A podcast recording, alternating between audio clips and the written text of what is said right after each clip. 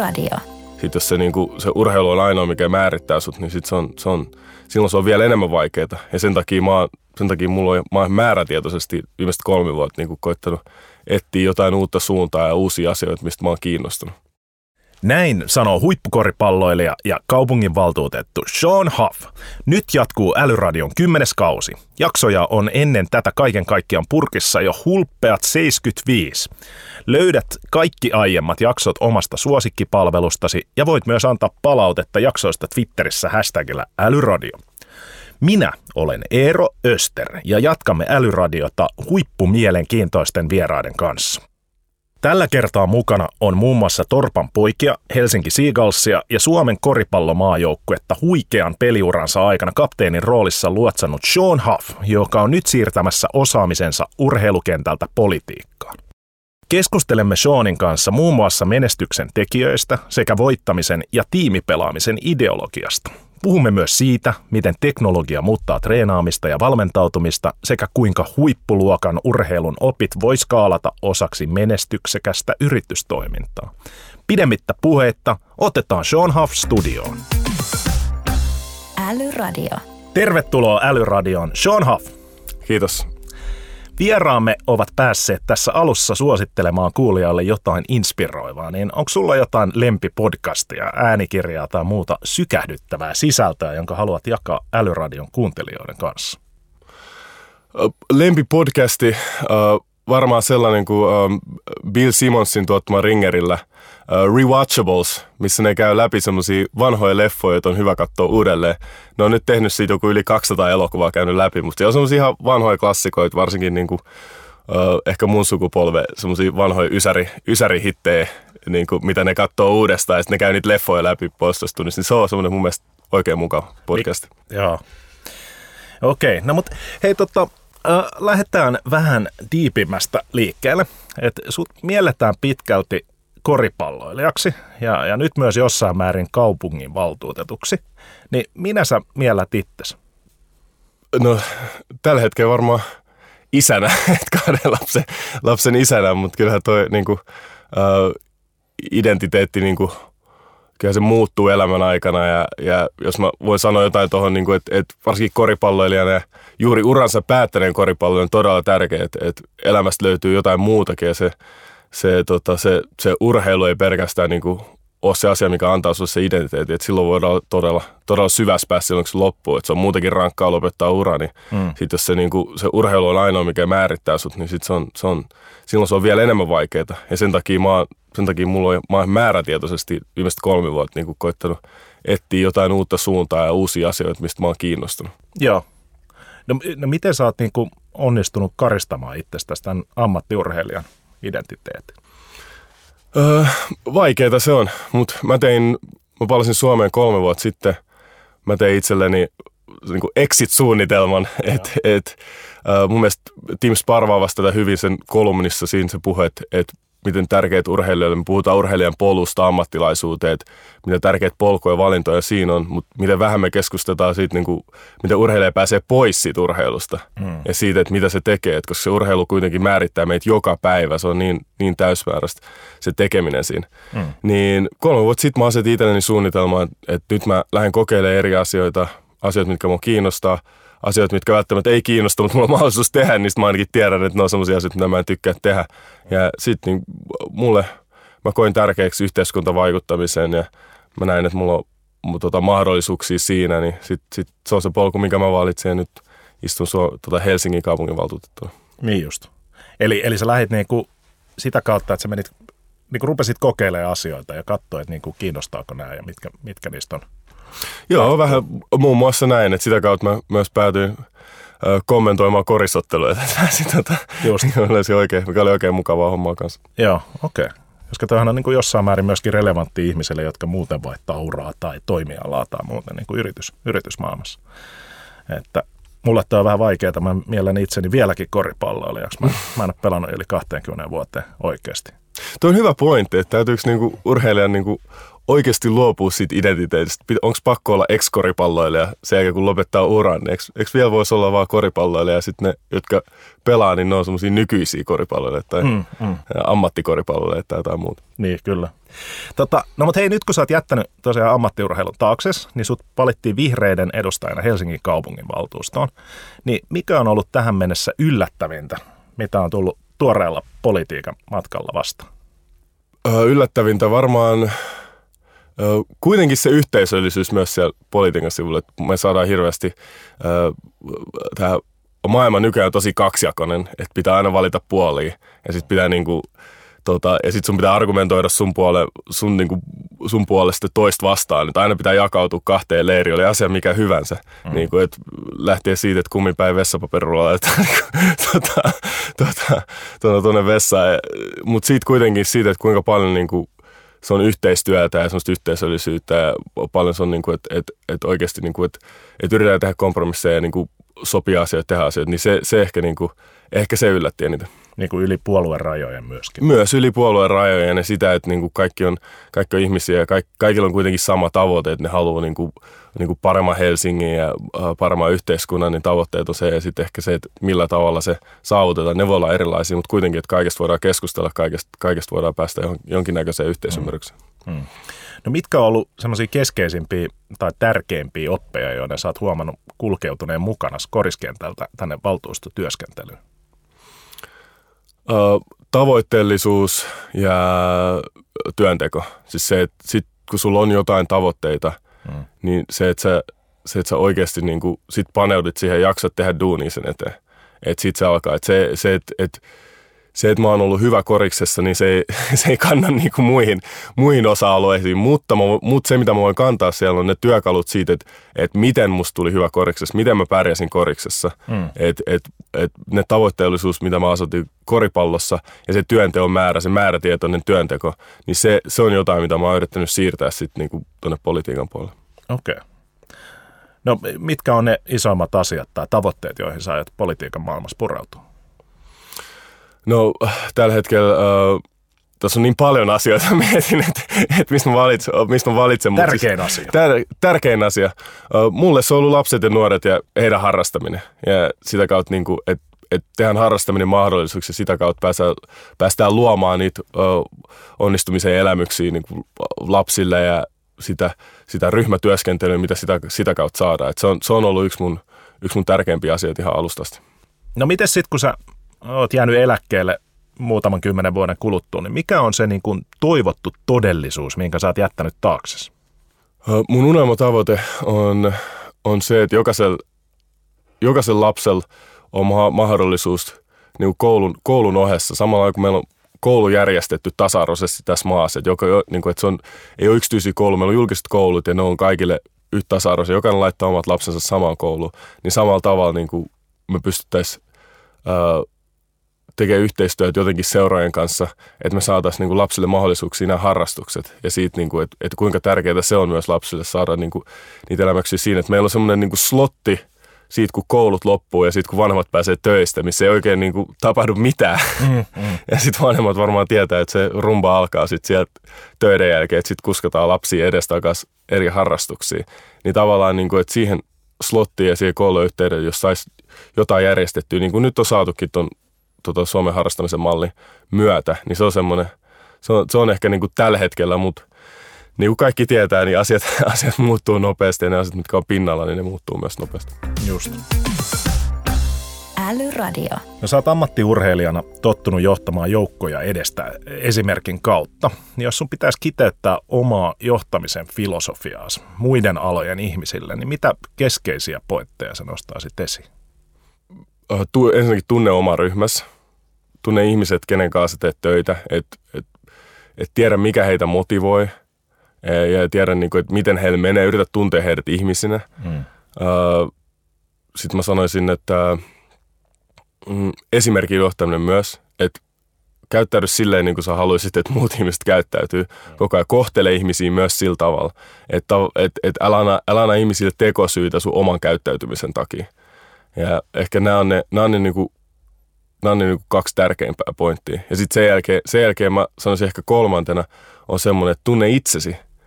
Että minkälainen ihminen sä oot. Että älä yritä olla niin kuin, että että johtamistyylit voi vaihdella ja pitääkin vaihdella oman, oma itsensä tuntemisen mukaan. Että et kaikki ei voi olla semmoisia ra ra ra mennään, mennään, mennään johtajia, mutta kaikki voi olla niin kuin omanlaisensa johtajia. Just näin. Että tunne, tunne itses ja, ja johda sen mukaisesti. Joo, ole, ole esimerkillinen, tunne ryhmäsi, tunne itsesi. No niin, hyvä.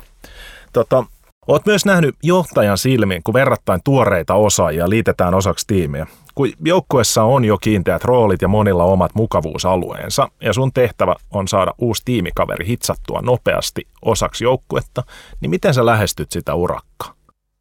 Mm, ehkä, ihan, ehkä ihan aluksi ihan konkreettisesti toivottaa tervetulleeksi ryhmään, että esittelemässä itsensä ja toivottaa tervetulleeksi, että hei tervetuloa tähän näin. Ja sitten sit vaan niin kuin, että et pyrkii, pyrkii luomaan semmoisen ilmapiirin, että hän pystyy olemaan oma itsensä siinä ryhmässä. Semmoisen, niin kuin, semmoisen niin kuin rentouden kautta.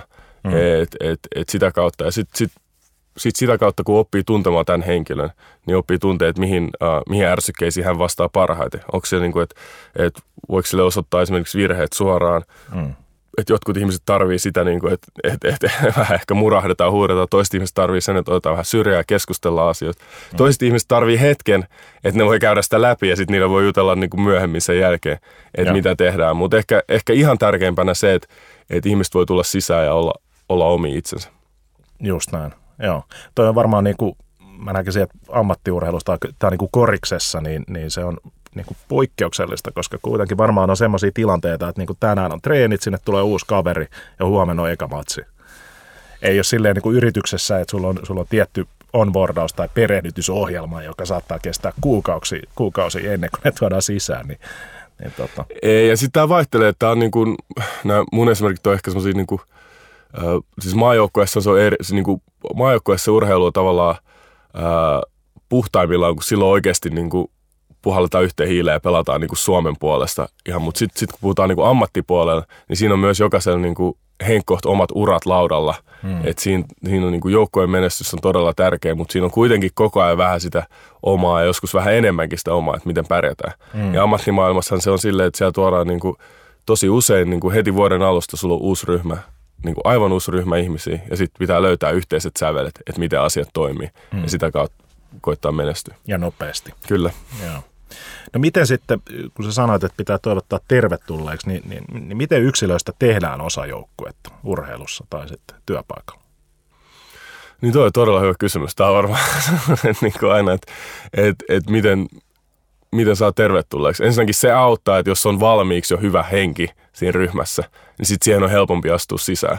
Että ei ole, että, että että sitten jos on valmiiksi vähän huonompi henkisiä ryhmässä, niin se on tosi vaikea tulla, kun sieltä tulee erilaisia signaaleja sieltä ryhmän sisältä. Hmm. Mutta jos on jo valmiiksi jo yhtenäinen ryhmä ja henkilö tulee siihen ulkopuolelta ja se näkee sen, niin silloin, ja se näkee, että ihmiset on omi itsensä, niin silloin yleensä ihmiset avautuu nopeammin ja helpompi olla oma itsensä. Okei. Okay. No tota, Rive Kanerva on myöskin vierailu älyradiossa ja me puhumme hänen kanssaan siitä, että miten nykypäivänä rakennetaan voittava joukkue, niin mitkä mitkä sun mielestä on huippuurheilussa menestyksen avaimia? Öö, jos mä voin kiteyttää tämän lyhyesti, on se, että, että sä asetat sen joukkueen osat silleen, että, että mahdollisimman moni, eli jokainen pääsisi pelaa tai pääsisi niin esiintyä omilla vahvuuksillaan. Että aset, laitetaan ihmiset omille vahvuusalueille. Että on tavallaan niin kuin, tämä soti ehkä semmoista niin kuin kehittymisen malliin vastaan, missä ollaan epämukavuusalueelle niin kuin työnnetään rajoja, mutta mm. sitten kun ollaan niin kuin joukkueena lähdetään niin kuin menestyä, niin sitten niin kuin ehkä ylhäältä jos katsotaan, niin mietitään silleen, että, että missä kukin osa on parhaimmillaan ja koetaan löytää heille se rooli mm. siinä paikassa, missä he on, missä he on parhaimmillaan. Mm. Niin kootaan sitä joukkuetta mutta toisaalta myöskin varmaan vahvuuksien kautta pystyy menemään vähän sinne omalle epämukavuusalueelle, mistä sitten mahdollisesti tulee vahvuus tulevaisuudessa, että kehittyy sitä kautta. Joo, nimenomaan. Ja se on eri just se ryhmädynamiikka, että siinä on niin vahvuusalue, että sitten se yksilön kehittäminen, se lähtee ehkä enemmän niin kuin epämukavuusalueet ja sitä kautta koetaan saada, mutta sitten ryhmänä, kun yritetään menestyä, niin silloin sä haluat, että sun joukkueen osat, jokainen tekee töitä omilla vahvuusalueilla. Joo. Älyradio. No sä oot tottunut tekemään töitä ihmisten edessä ja saamaan siitä välillä aika rankkaa ja kasvotonta palautetta. Ja yritysjohtajilla on usein varmaan samanlainen rooli omassa työssään, kun pitää olla näkyvillä ja esillä. Ja lisäksi pitää ottaa vastuu, kun hommat teemme putkeen. Niin minkälaisia neuvoja sä antaisit, että miten tämmöisestä niin kuin ankarastakin palautteessa saisi aina kaivettu jotain rakentavaa ja kehittävää esiin? Se on, se on harvinaista varmaan muualla kuin urheilussa, että et sä saat välittömästi yleisöltä sen palautteen siitä, mitä sä oot suoriutunut. Sanotaan, että jos sä oot suoriutunut huonosti, niin se palaute tulee aivan välittömästi. Sitten äh, selkeästi tulee pukukopis uudestaan voi tulla. Sen jälkeen seuraavan päivän, jos oot tarpeeksi korkealla tasolla, niin siitä saa ihan varmasti luettua niin kuin lehdistä ja muualta ja somestakin näkee sen. Mm. Ja sitten ne käydään vielä läpi valmentajan kanssa jossain vaiheessa videopalaverissa. Käydään läpi. Et mä en tiedä, onko muut elämän osa-alueet kuin urheilu, missä niin kuin näin rankasti käydään epäonnistumisia läpi. Mm. Et ihan ensimmäiseksi se va- vaatii niin kuin aika, aika hyvän itsetuntemuksen – ja hyvä itseluottamuksen siihen omaan tekemiseen ja vähän semmoisen niin kuin, öö, vähän semmoisen niin putkinäyn ja semmoiset niin muurit, että sulla on, niin kuin, sulla on se tavoite, sä tiedät mihin sä oot menossa. Mm. Ja nämä on tavallaan niin osia, osia siitä tavoitteesta, että, että välillä mennään alas, välillä mennään ylös, mutta sä et tavallaan niin kuin horju siihen. Ja sä et tavallaan niin kuin hetkahda niihin ulkopuolisiin mielipiteisiin, vaan sä pysyt siinä sun joukkueen sisällä. Ja se sun, se sun valmentaja, niin sun joukkuekaverit, ja sä pidät ne ja niiden, niiden kritiikin koko ajan niin kuin mielessä ja sitä kautta koetat parantaa. Just näin. Eli se tavoite, tavoite pysyy kirkkaana ja tämmöiset, tämmöiset palautteet niin, niin, tai epäonnistumiset ikään kuin kuuluu siihen tavoitteeseen pääsemiseen, jotta niistä pystyy oppimaan ja kehittyä. Joo, yksi mun vanha joukkuekaveri uh, Kobe Carl sanoi niin fiksusti mulle yhdeksän vuotta sitten, se sanoi mulle, että asiat ei ole ikinä niin hyvin tai niin huonosti kuin miltä ne näyttää. Okay. Et se pätee semmoisen niin urheilun jokapäiväisen elämään, kun ollaan aina huipulla voittojen jälkeen ja sitten häviön jälkeen ihan maassa. Niin pitäisi koittaa vähän niin kuin suoristaa sitä vuoristorataa, että se ei ole aina semmoista jatkuvaa ylä alamäkeä. Just näin. se onkin hyvä, hyvä muistaa kuin voiton jälkeen, että ei asiat oikeasti ole näin hyvin. Että, myöskin. Ja hei, missä tilanteessa tämä palaute pitää jättää sitten omaan arvoonsa? Öö, siis sun, sun pitää niinku, sun pitää tuntea itsesi ja sun pitää tietää oikeasti se, se prosessi ja sun pitää ymmärtää, niin kuin, että että mikä auttaa, mitkä on ne työkalut, mitkä auttaa sua menestyä. Et jos on, jos on, sun täytyy ymmärtää ensinnäkin, että jos sä oot tehnyt jonkun niin kuin virheen, että minkä takia sä oot tehnyt sen, että mikä siihen on vaikuttanut. Onko se joku tekniikka tai joku asia, mikä sä oot parantua, hmm. vai onko se vaan sen takia, että pallo on pomppinut, pallo on pomppinut väärin. Hmm. Et joskus tapahtuu asioita, mihin me ei aina voida vaikuttaa, ja silloin pitää ymmärtää se, että ne on sellaisia asioita, mistä pitää vaan päästä eteenpäin ja mm. pitää antaa olla. Sitten sit sillä ei voi. Niistä pitää vaan jatkaa sitä työn tekemistä ja niin kuin mennä eteenpäin. Esimerkiksi koripallossa niin kuin heittäminen, me heitetään niin kuin satoja, tuhansia toistoja koko ajan, mutta silti kukaan pelaa ei heitä kaikki heittoja sisään. Mm. Niin silti niin kuin siinä se prosessi pitäisi yrittää pitää samana silloin, kun heitto kulkee hyvin ja silloin, kun se kulkee huonosti, koska niin kuin, se on semmoinen asia, mihin niin kuin, sit voi olla vaikeampi vaikuttaa. Niin. Eli voisiko tuohon miettiä, että heittämisessä niin, niin joskus se menee ohi, mutta voi vaikuttaa siihen, mistä paikoista heittää. Joo, ja sitten voi, voi niin kuin, kyllä siinäkin on niin kuin, semmoista heiton huoltoa ja tekniikan huoltoa, voi vähän katsoa, että et, et mikä se vaikuttaa, että nyt meni ohi, mutta sitten ehkä niin kuin, semmoinen niin kuin, joskus voidaan ylianalysoida asioita, mitä ei tarvitse analysoida, koska joskus se on vaan tuuri, miksi asioita tapahtuu. Ja ehkä me vähän niin kuin meidän pitäisi myös ottaa huomioon näissä prosesseissa myös se niin kuin onni ja tuuri, että kuinka paljon se, se myös ratkaisee näin. Se ymmärtää, milloin se on ollut osallisena ja niin sitten vaan niin kuin ymmärtää, että tämä, tämä prosessi toimii, että nyt vaan sattuu tälleen näin, nyt mennään eteenpäin. Ja se, on, se voi olla todella vaikea tunnistaa, että milloin se on ja siihen, siihen koko ajan pyritään urheilussa. Just näin. No Teknologia puolestaan mahdollistaa suoran ja suodattamattoman palautteen, jota eivät väritä mielipiteet tai fiilikset. Niin minkälaiset asiat olivat omalla ammattilaisurallasi tärkeimpiä teknologisia apuvälineitä ja miksi?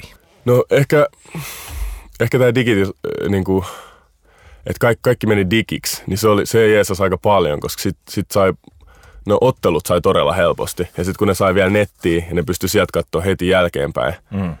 pystyi striimaamaan omia otteluita, mm. niin ei tarvinnut, ei tarvinnut polttaa DVDtä ja mä en ehkä niin kuin, mä en ihan ehtinyt tähän, niin kuin, että omat VHS oltaisiin polttu. Vaikka VHS katsottiin mun nuoruudessa, niin onneksi ei tota, niin, paljon, niin paljon pelifilmiä. Mutta sit, sit, et, et sitä kautta se, hel, se nopeutti sitä palautetta, mitä saadaan niin kuin peleistä. Että sä pääset kotiin, sun ei tarvitse, kenenkään ei tarvitse polttaa 12 DVD jokaiselle pelaajalle erikseen, että ne katsoo, vaan sit pystyy, niin kuin, sä pystyt menemään niin kuin ihan omalla ajalla katsoa sitä. Eikä tarvitse odottaa valmentajan palautusta, että katsotte yhdessä sitä, vaan näet itse sen oman ottelun, että miten on mennyt, mm. mitä siinä on käynyt.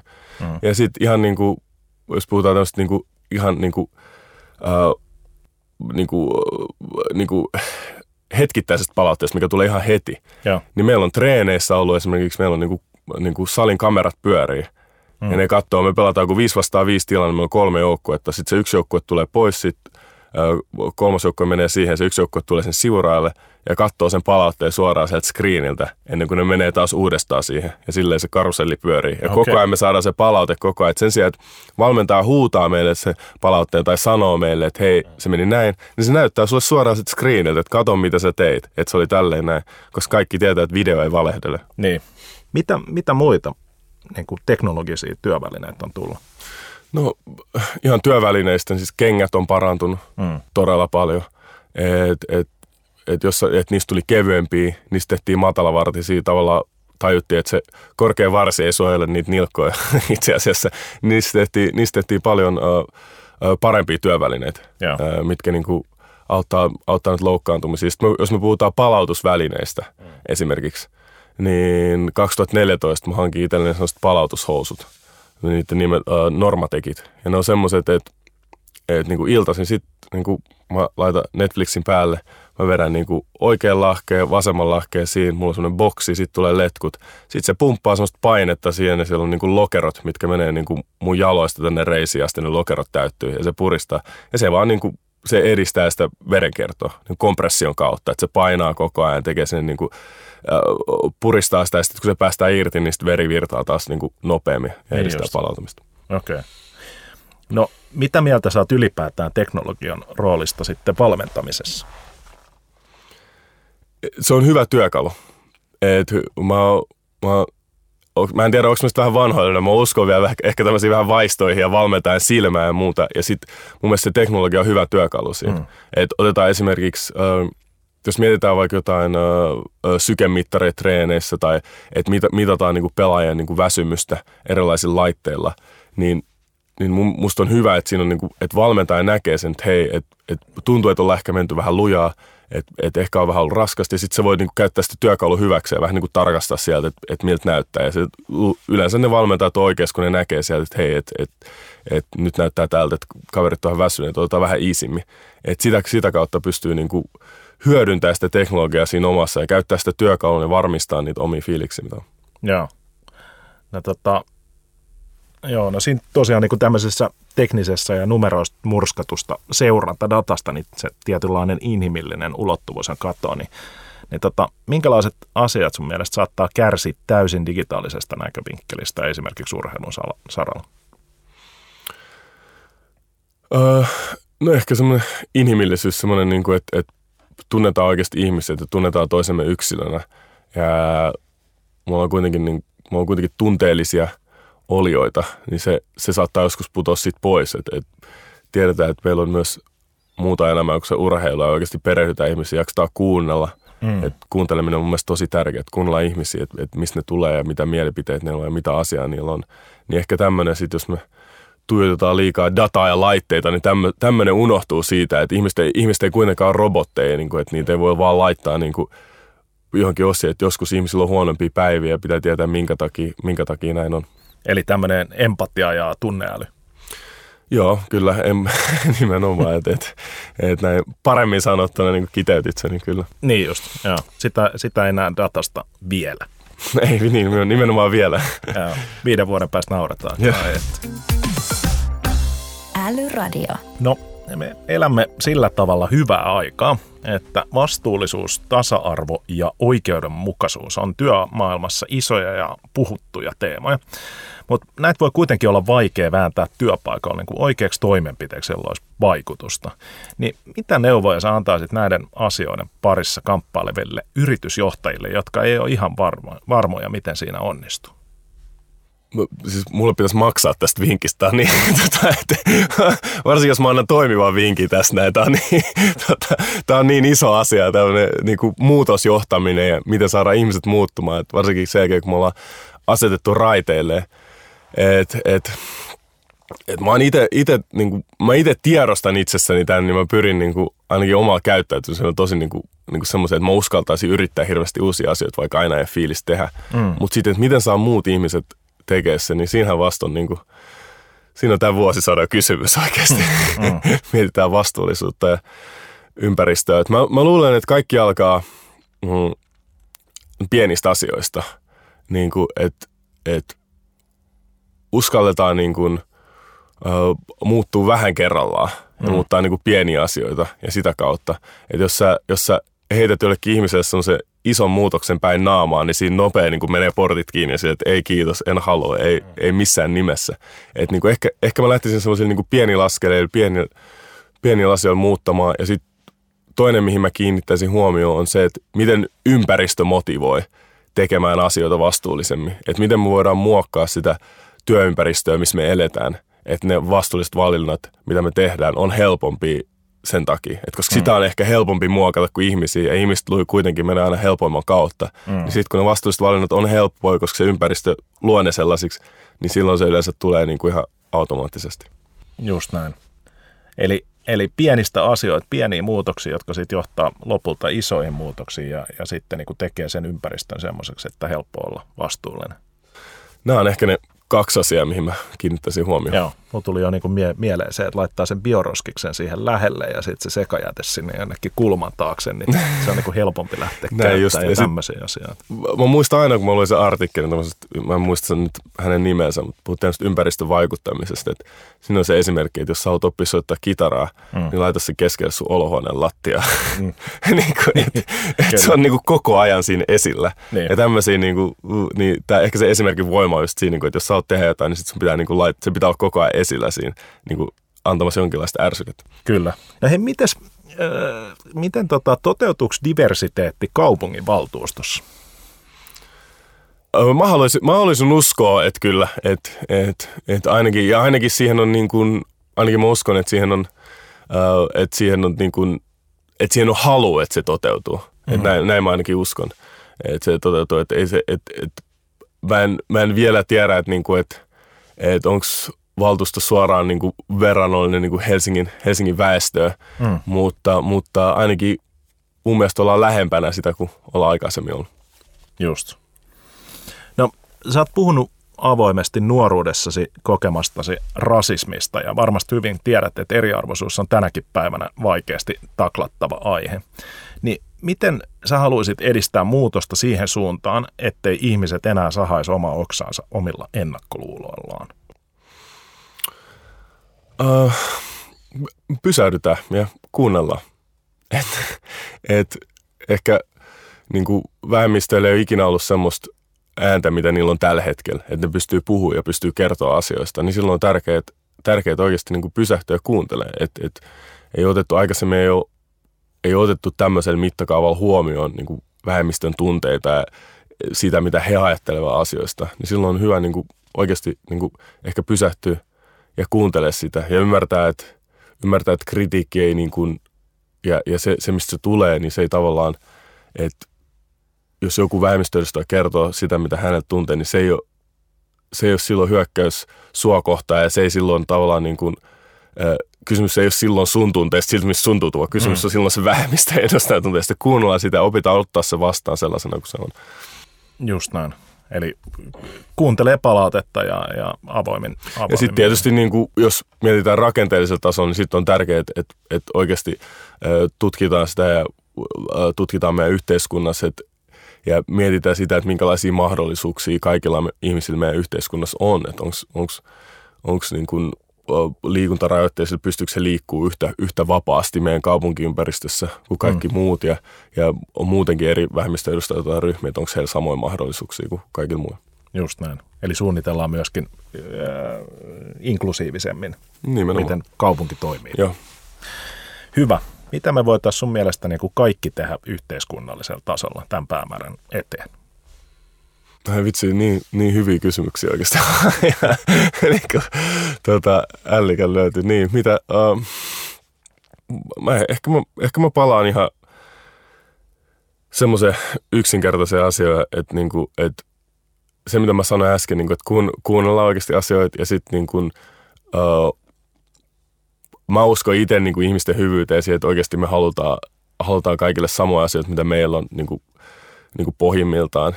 Ja ensinnäkin se, että kohdellaan muita ihmisiä silleen, kun me halutaan, että meitä kohdellaan.